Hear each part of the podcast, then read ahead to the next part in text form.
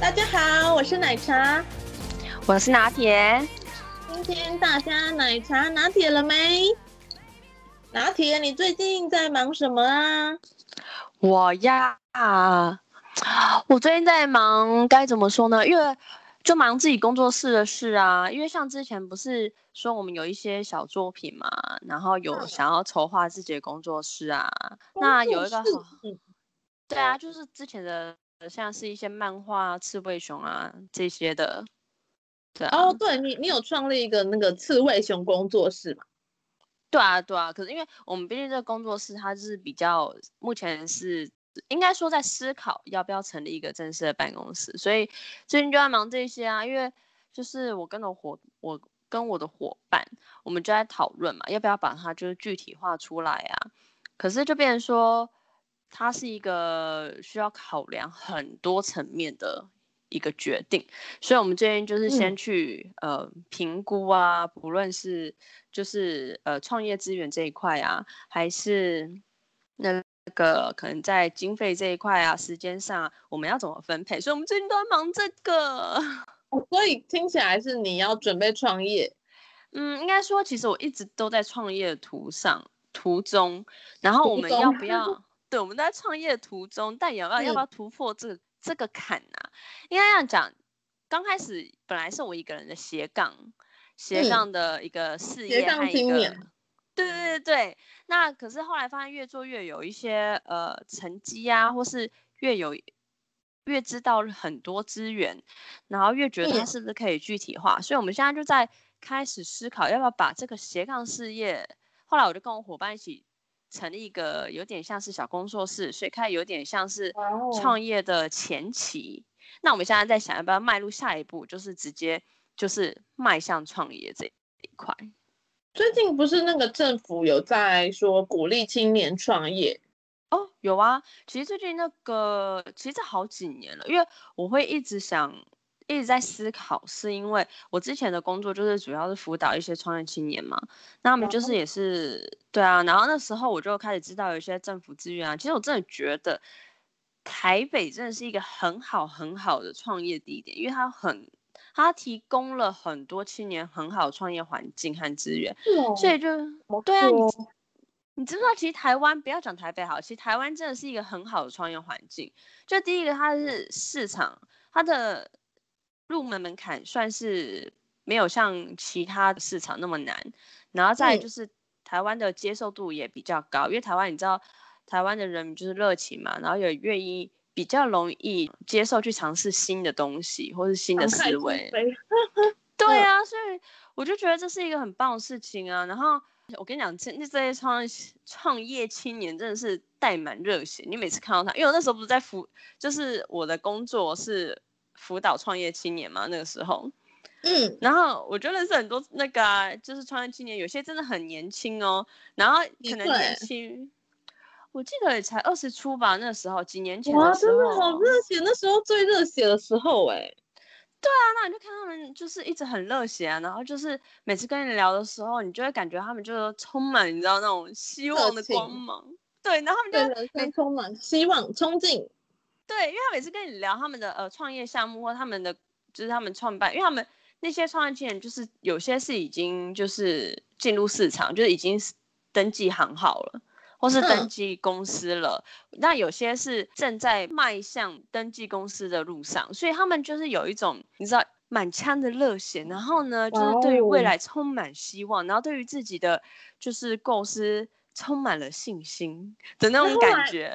后后来你辅导的那些青年、嗯、有没有一些是成功，就很成功了？有些是目前，因为其实我不知道怎样算成功，可是有些目前是还就是还在市场上存活的还不错的。就是你知道吗？真的不赖哎、欸。对，可是不能说是我辅导的，应该说是我们那个单位辅导的，因为我在那个单位合作，所以就变成说我只是辅导计划的一个小角色之一而已啦。辅导老师。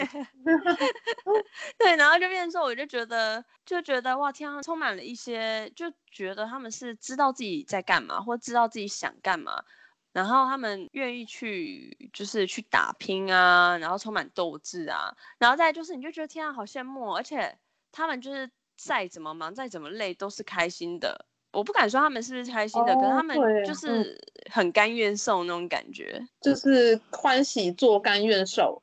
对，然后我就觉得这就是人生，人生不就是要这样冲？年轻的时候冲一波吗？或是年轻的时候闯一闯嘛？然后那时候就觉得这就是人生，而且因为那时候就……但是你现在，你现在也是跟他们一样在创业的路上了。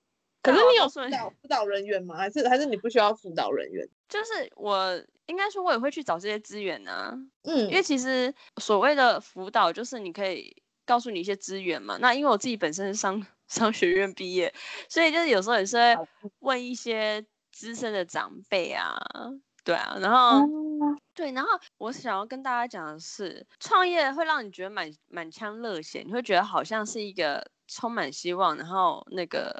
很棒的一个尝试，但我必须说，创业是一个旁边人看会觉得感觉很棒，然后感觉好像一部你知道励志电影。但是你身临其境的时候，我跟我只能跟你讲，十个创业有九个死在路上。哦，这这死亡几率有这么高？我是说真的，因为。毕竟你想想看哦，你在公司，因为你在公司，你顶多面对的就是你的同事跟主管。可是你创业，你不要，不要被 fire，这样就好了。对，而且你不管你的成绩如何，你都会有个基本薪资。可是创业不一样，对，啊，因为创业不一样啊，创业你面对就是波涛汹涌的，你知道，大风大浪大风大浪哦，不是只有海浪哦。有这么夸？因为第一个。不是啊，因为你想想看，竞争激烈啊。当然，刚刚开始你还没有名气的时候，没有人想要来，就不会有这些。应该说，你躲在小暗礁旁边。那你创什么业了？像我那天去逛台北车站，你知道最近那个弟妹开那个再睡五分钟，还是再睡十分钟，就有饮料店。嗯，嗯我就想说，啊，应该过了一一个多月，应该是没什么人排队了吧？哇，我去哇，那个排超长的呢，已经排到我觉得应该有就是两三排吧。嗯，然后我当下的反应是我不想排，因为我觉得应该要排很久。然后后来我就去附近找其他饮料店，你知道附近其实超多饮料店的，可是就只有弟妹那家饮料店在排队。因为弟妹本身她就是网红啊，还有固定粉丝啊。可是我自己就很思考，就很纳闷，因为它周围的饮料店真的超多，就是你想得到的品牌，它附近都有。嗯、可是偏偏所有的客人就是全部都集中在他那家店，然后其他人其他的饮料饮料店就是门可罗雀，就是根本就不用排队就可以点餐。可能。可能他有他的特色在吧，我在想，因为我心里是想说，嗯，就是有时候会觉得好，好像有一些人也有那种，就是除了努力之外，当然我觉得有些人他的创业可能就是真的感觉就很顺，你看他一开，然后生意就好成这样。可是你想想看，这只其实不算是弟妹的创第一个创业哦，他第一个创业应该算是 YouTube、哦、YouTuber 这个行业哦。嗯，你想想看，如果一个默默无名的开了一个在睡再睡十分钟，然后他没有这些媒体，没有 YouTube 平台去打广告，会有客人吗？会有人知道吗？没有吗？哎，也是，而且你知道他的饮料店是开在就是台北车站，算很就蛮后面的，已经快要到二二八公园那边，就其实是、嗯、也不是说很热闹的地方，算是台北车站比较后面比较没有人的地方。可是大家真的就是看了广告之后，然后都会去那边买他的饮料，我就觉得他们的行销真的做做的超厉害的。对啊，因为你看他本身就已经是 YouTuber，所以他有，我相信他应该有认识一些像是其他 YouTuber 或是一些布洛克嘛。那相对他们是，嗯、这就是一些他可能有点像是他的资源者所在嘛。那他再去开这个饮料店的时候，相对这些资源可能也对他来讲是有帮助的嘛。如果他去呃透过这些人脉啊，了解这些运用这些资源的话，大家互相帮助的话，我觉得是。一定是对他的这个创业是有帮助的嘛？对啊，对，所以你会发现，而且我之前就是他就是有一次下大雨人潮比较少的时候，我真的有去排队喝过，嗯、其实真的还不错喝，哎，就是它品质还蛮蛮稳定的。嗯，就他员工，员工感觉出来是真的有用心在训练，因为我发现很多饮料店的问题就是他们流动率比较高，那有时候换新的工读生就乱调，有没有？就变成那个饮料就变得变得不太好喝这样子。对啊，所以就是你看有差，因为就是。他们本身就有一定的资源，像是他们当 YouTuber 本身呢，就已经有一个稳定的 YouTuber 收入，再加上他们本身自己有一个 YouTuber 平台嘛，然后在就是他在做 YouTuber 的时候，有这些认识更多的像是多媒体或自媒体相关的人嘛，那他再去开这些，到了他从线上有这些资源之后，再到线下去做这些实体的店面，再加上他只要。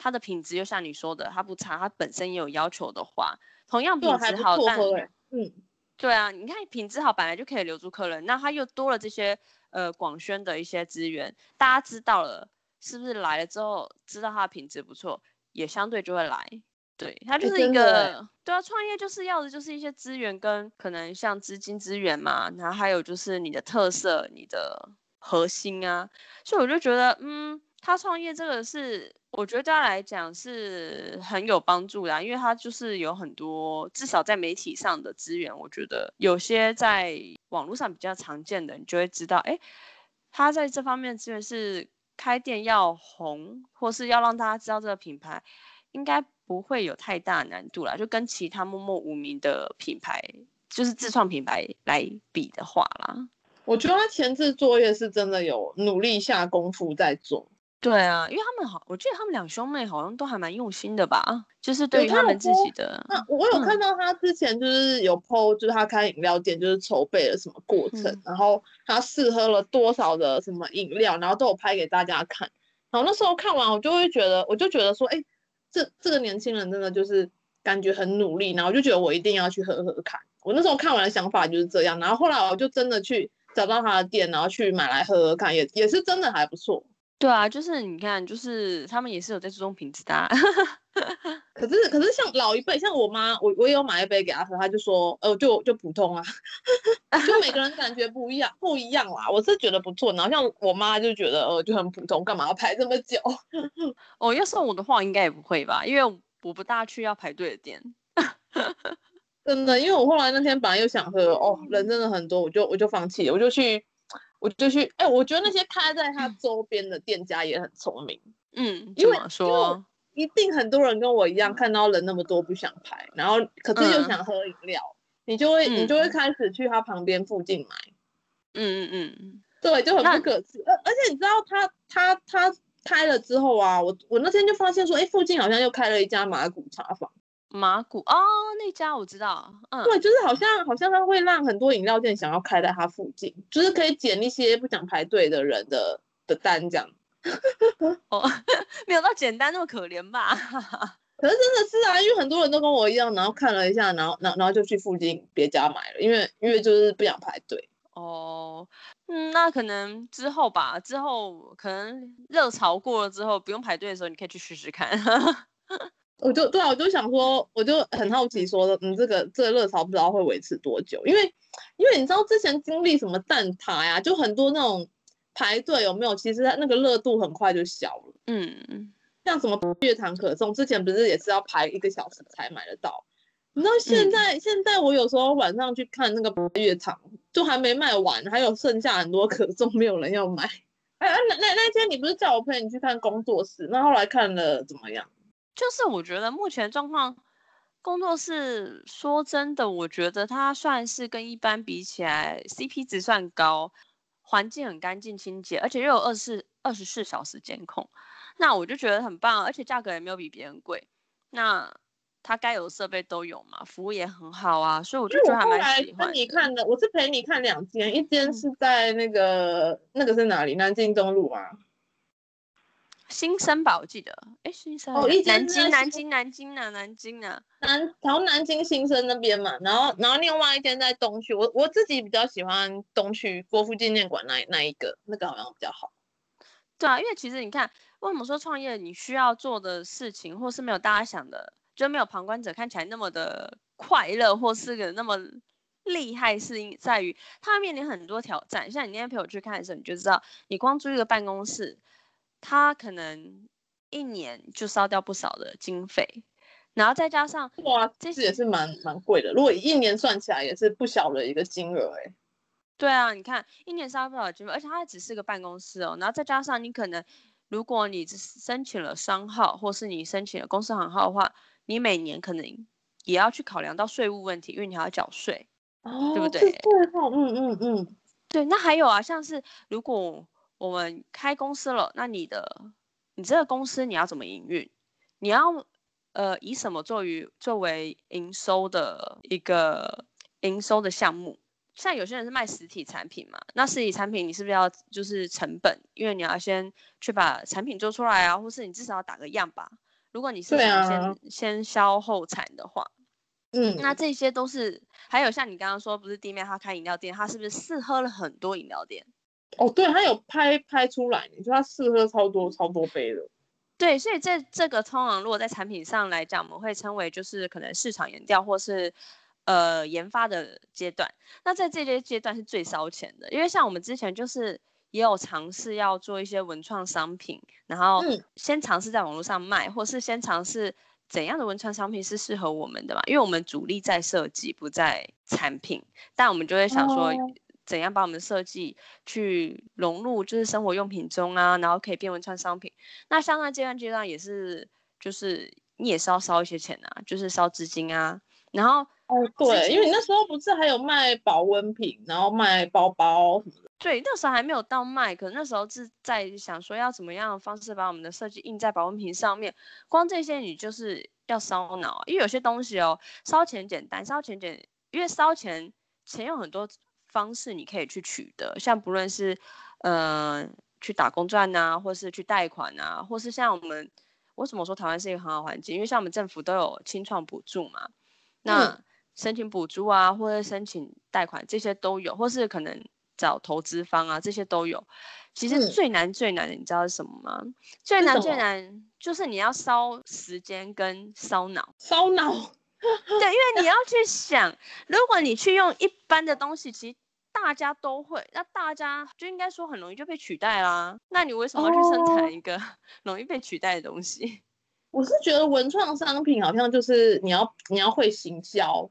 才会有人买单，嗯、因为像像那个中山有时候不是都会有一些什么文创市集啊，然后都是一些文创青年，嗯、然后他们会设计自己就是自己的东西，然后拿来卖这样。对啊，可是因为你像文创市集，它是算小的，它可能有些人不知道有没有想要把它规模化，或者成立商号或是公司行号。但如果像我们想要走长久的话，嗯、我们当然会希望能走之后可能有一个商号化或公司行号。可是像我的话。我就在犹豫嘛，因为像我的伙伴，他希望走长久的，然后想要、就是、怎么样才可以走，就是永续经营的方向。对，所以他会希望成立一个嗯公司行号啊，或是商号。哦、可是对我来讲，因为因为我还有工作嘛，所以我就会比较只想当斜杠事业，因为毕竟我还会有工作考量。对，所以就是公司跟没成立公司差在哪？呃，因为有些。应该说，有些公司它是不允许你在外面有第二事业或是兼差的。哦，对，所以就变成说我可能会有这个考量，因为我，我还有工作，那我要不要去做一个第二事业？因为它也很有可能就必须就变成造成我必须得放弃我现在的工作。但是我的这个创业是否已经稳定到可以让我去做第二事业？就是把我的斜杠。嗯，创业初期怎么可能稳定？创业初期一定是不稳定的感觉。对，那相对你，就像我说到前期你要烧钱，你就要有，你就要有一笔资金嘛，那就看你怎么去取得。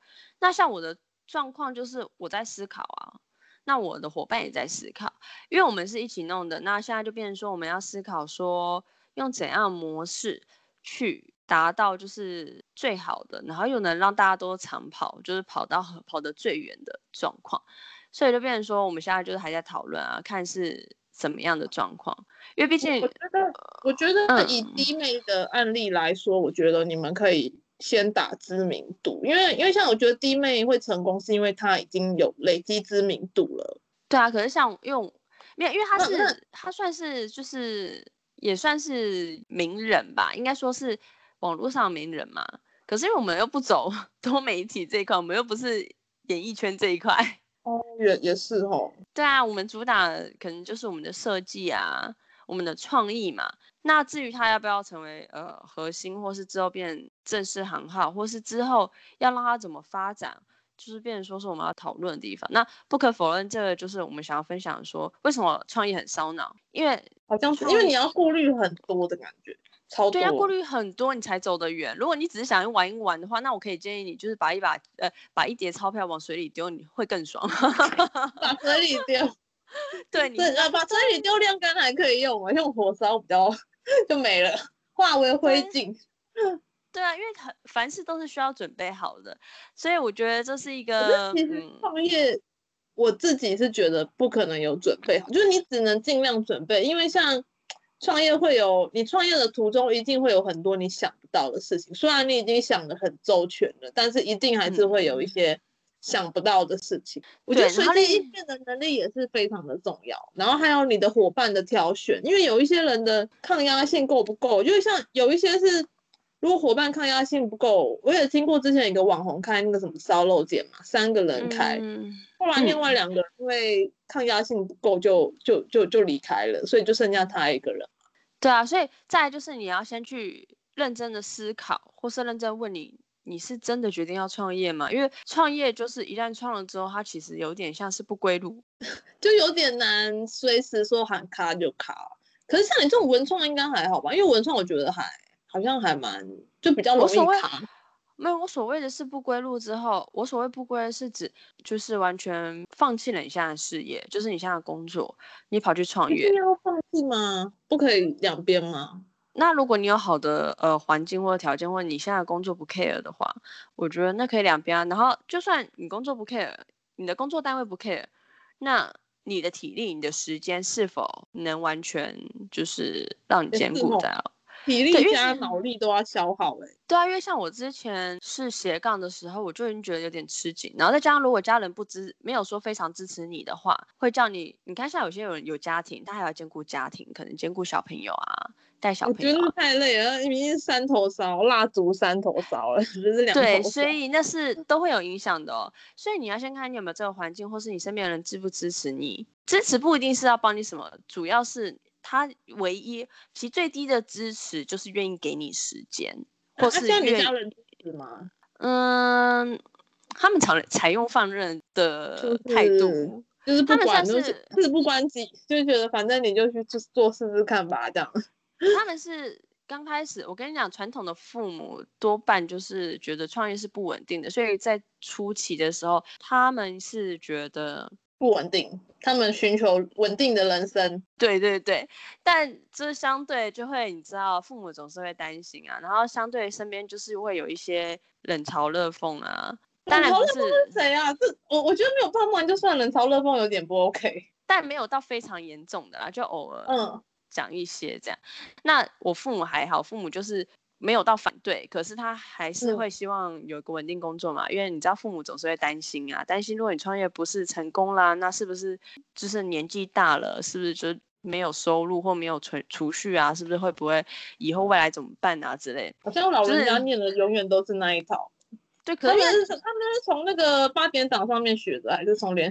就是他这个话术是从古老就传承下来的。嗯、可是不是因为父母总是会担心嘛，因为他们很担心。他们哪一天？因为你知道，老人家总是会担心哪一天我老了，我没办法照顾你。那你有没有办法好好照顾自己啊之类的啊？对啊。哦。那对，那相对我有遇过，就是年轻的朋友就会讲啊，就是他们也没有要帮助你，可是压根就不关他们的事。可是他们就是会讲一些什么，不要整天在做白日梦啊。对对对，就是不要做白日梦啊，什么有的没有的。但或者其实说什么你你没有脚踏实地，然后不切实际之类的。对啊，或好高骛远啊什么之类的啊。然后就是听听就好，因为像我的个性算蛮乐观的，我就觉得听听就好。因为我会觉得对方这样讲，我反而觉得对方比较讲这句话。脚踏实地。不是 他讲这句话的时候，其实是在讲出他对于自己的看法。因为就变成说他不相信他能做到，他觉得他做不到，所以他就不觉得你也能做到。嗯、对，所以就变成说。这反而是我觉得是他在告诉你，我有点像是我在告诉你，我对于我自己的看法，我对我、哦、对我自己这样喊过话，所以他他也觉得，嗯，就是别人做就是不 OK。没有，他就觉得他自己做不到，所以别人也做不到。对，也是。可是我跟你讲，社会上很多这样的人呢、啊，就是很多有这样的人啊。对啊，然后就是之前、嗯、之前开面店的时候，也是很多人反对。但就虽然我后虽然我开了那一阵子面店，然后后来失败，可是可是我我想告诉你的是，我不后悔，就是我有去创创那个面店，因为那个感觉我真的不知道怎么形容。我是觉得我的人生就是变得有意义了，就是当那家店打开的时候，然后虽然我吃了很多苦头，可是我觉得就是让我的人生更有那种。高低起伏的那种感觉，而不是那种平平的，好像就你知道有一种电影就是平平的都都没有高低起伏，然后你看了就会想睡觉的那种剧情，不是？对对，所以就是变成说，其实创业在于你有没有先跟自己问好，心里对话过，就是你创业是为了什么？是你人生一个成就呢，还是你觉得至少你告诉自己尝试过，还是你就是想冲出一个成绩？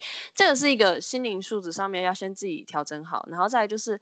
你要意识到，不是一头热哦。你要真的告诉自己说，你一旦尝试下去了，你可能会遇到什么样的风险，还有你可能会丧失什么。那这些到后面，如果你真的没成功，你要你也要欣然接受。虽然说你可能很无奈，但你还是得欣然接受。就算你不想接受，把它想成一个人生的过程就好了啦。因为像我最近也是有想说要要创业，可是我也我目前还没想到要卖什么。因为进面店失败了之后，然后我这一次创业，我变得就是。就是想的比较想更多了，因为那时候开面店的时候几乎什么都没想，然后就就就钱投进去，然后缅甸就开了这样。哦，对，这次就讲的比较多，嗯。对啊，因为我就觉得很多东西就是你有尝试，你才有得嘛。你像我当初出国的时候，大概大家也说，嗯啊，别想了啦，我们家可能怎么可能会出一个就是出国的，就是你没有意思，有点像是也是。常有人会说我在做白日梦，但是谁证明你真的去做啦？我都觉得还蛮厉害的。你现在是我们家族里面唯一有出国游学的。对，那就是变成说，我现在有点不敢相信，因为身边人，我出去前大家都告诉我这是不可能的，然后我当下觉得不可能，但我还是想尝试。我不觉得我一定要做到，但我就是想尝试。我觉得你这个想法很好，哎，对啊，因为对，因为他我我我知道那种感觉，可能就像。我那时候开面店，大家都会说你根本不会煮菜，你开什么面店？然后面店就开了，虽然后来失败，可是我的感觉是好的，因为因为我觉得我永远我勇敢的去做这件事情，我已经赢过很多人了。因为我觉得大多数的人也没有勇气这么做。对，其实我觉得迈出一步是需要勇气，但你迈出之后，后面所产生的一些呃。状况啊，或挑战，你愿意欣然接受，或是愿意吸收，不论好还坏的结果，你都会吸收。我觉得这就是人生啊！如果你什么都不愿意试的话，人生好平淡哦。大多数的人，他们寻求稳定平凡的人生嘛，因为的确稳定平凡是真的也蛮不错的。但，但是我我觉得现在的社会好像真的没有什么稳定，然后稳定的事情啊，因为因为每一秒都在变嘛。嗯，可是我想说的是。就是人生是什么？你就是想做，你要去做，但不是不代表就是叫你要任性的，就是去做之后，可能最后状况不好，去请别人帮你哦。因为我遇过有些朋友，他就是很任性，他他都抓任任性的开了一家店，因为他就是很任性的去挥洒他的人生，像是他就会觉得我人生就是要把握当下，所以呢。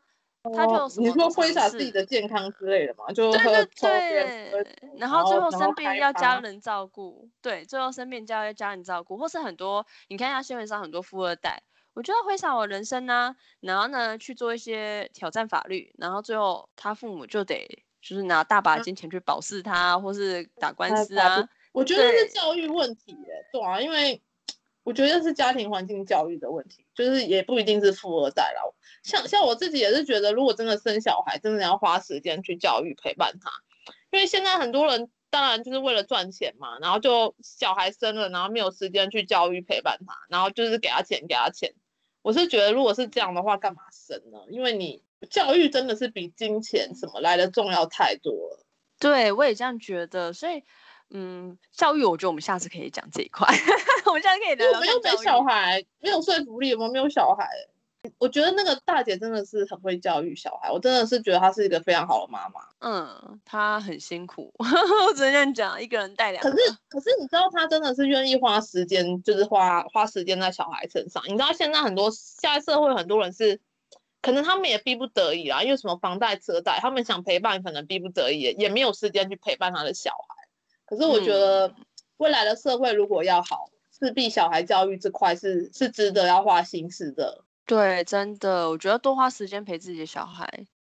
因为像我自己都不敢生，因为我就我就怕说会不会就我为了面包，我要为了追求面包，然后我根本没有时间去去陪伴我的小孩之类的，或是小孩就是自己都有点困难了，那你要叫小孩，可能小孩他们也有一个在学校也会有一个小小团体嘛，你总不能就是都不给小孩，就为了节省，然后呢，可能小孩都穿同样衣服，或是如果可能要团体活动要缴什么团体费的时候呢？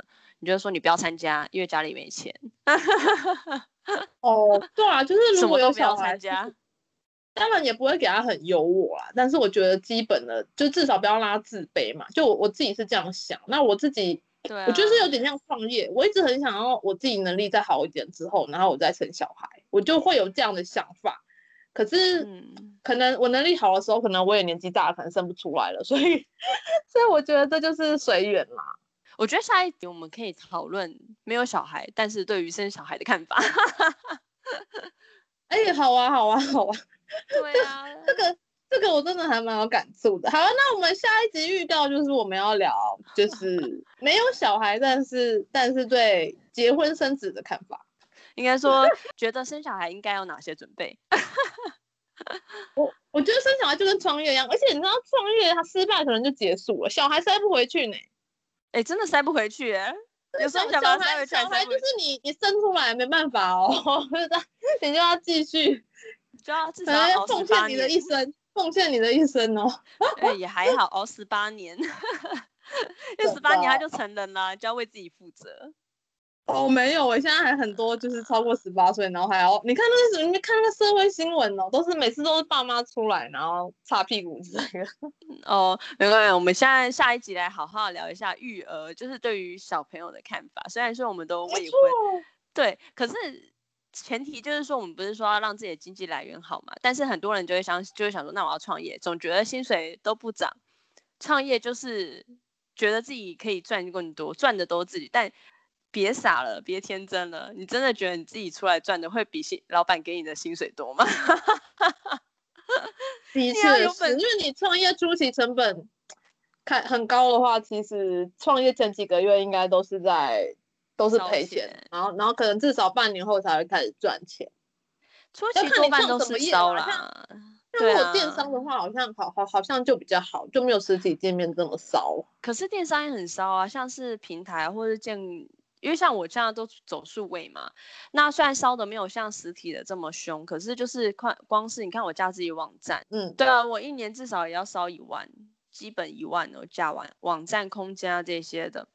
那至于其他离离扣扣啊，网络的那些什么，像是版权问题啊，或是一些软体啊，像是绘图软体这些，因为接如果你接人家的东西，你至少就是要用正版嘛，所以版权的呃，你去买软体的那个软体的买。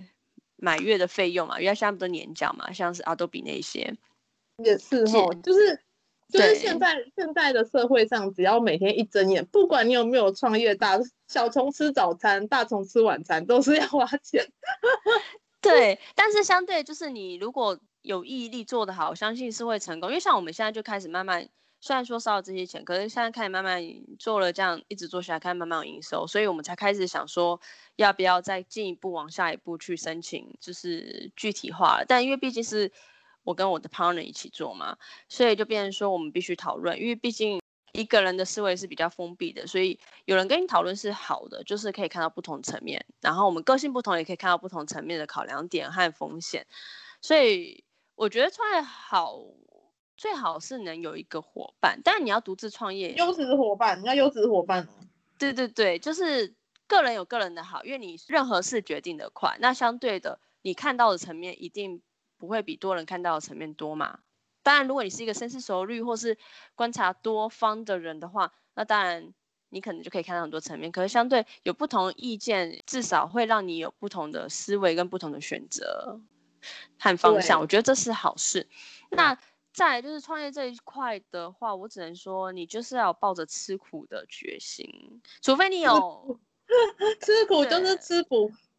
对，除除非你有一个富爸爸或富干爸爸。所谓富爸爸跟富干爸爸，就是可能你的对，可能是你的老子很有钱，那基本上你所有事可以用钱解决，或是你老子很有权，基本上你的老子可以 对你的老子可以动用人脉，叫他的所有朋友，就是让你不用钱也可以运行得当。好，那所谓的富干爸爸，就是你找到一个好的投资者。他真的觉得你有实力，对，他真的觉得你有实力可以打出一片天，他愿意至少让你在资金上面就是省心省力。可是这个比较现在比较多，是因为现在很多创投他们想要找一些有潜力的新创，嗯、所以他们愿意砸资金下去。哦、对，那相对的这一点就是你要先练好功喽，你要在这些创投前面就是先就是打。对，先打一套拳，让他知道你是有真功夫喽。太极拳，太极拳。对对对，所以其实这些东西都是我们需要思考的。那再来就是最最最最最需要的就是你的毅力跟你的心智，就是要先练好喽。然后再就是时间喽。好，那我们感谢今天拿铁为我们分享的创业经。那我们今天就到这边了哟。对，那如果呃对于创业有什么想要更进一步了解的话，我们会放一些像是我刚刚提到的，政府有补助一些资源，像是北市的 City 补助，或是像中央政府现在八月一号又对于新创贷款这个项目又做更放宽的条件审核，所以我都会放到脸书做分享。如果大家有兴趣的话，也可以上去看哦。好，有心痒痒想创业的朋友，嗯、记得在我们奶茶拿铁粉丝专业按赞加留言哦。好，那我们今天就到这里喽，我们下次见，拜拜。What is getting deep now? What is getting deep now? Follow me around.